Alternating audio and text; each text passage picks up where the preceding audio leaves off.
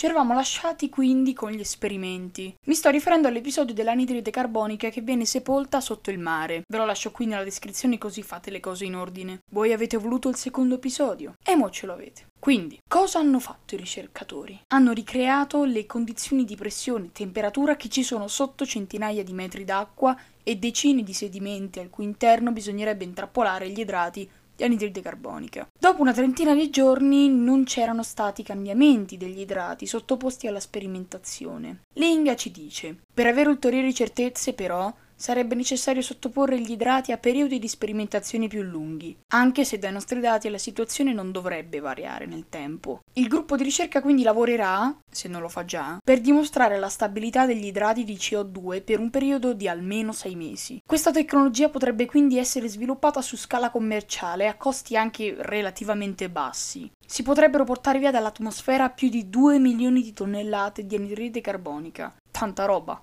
O comunque scusate se è passato tanto tempo dal vecchio episodio, però vabbè. Suspense. Ciao!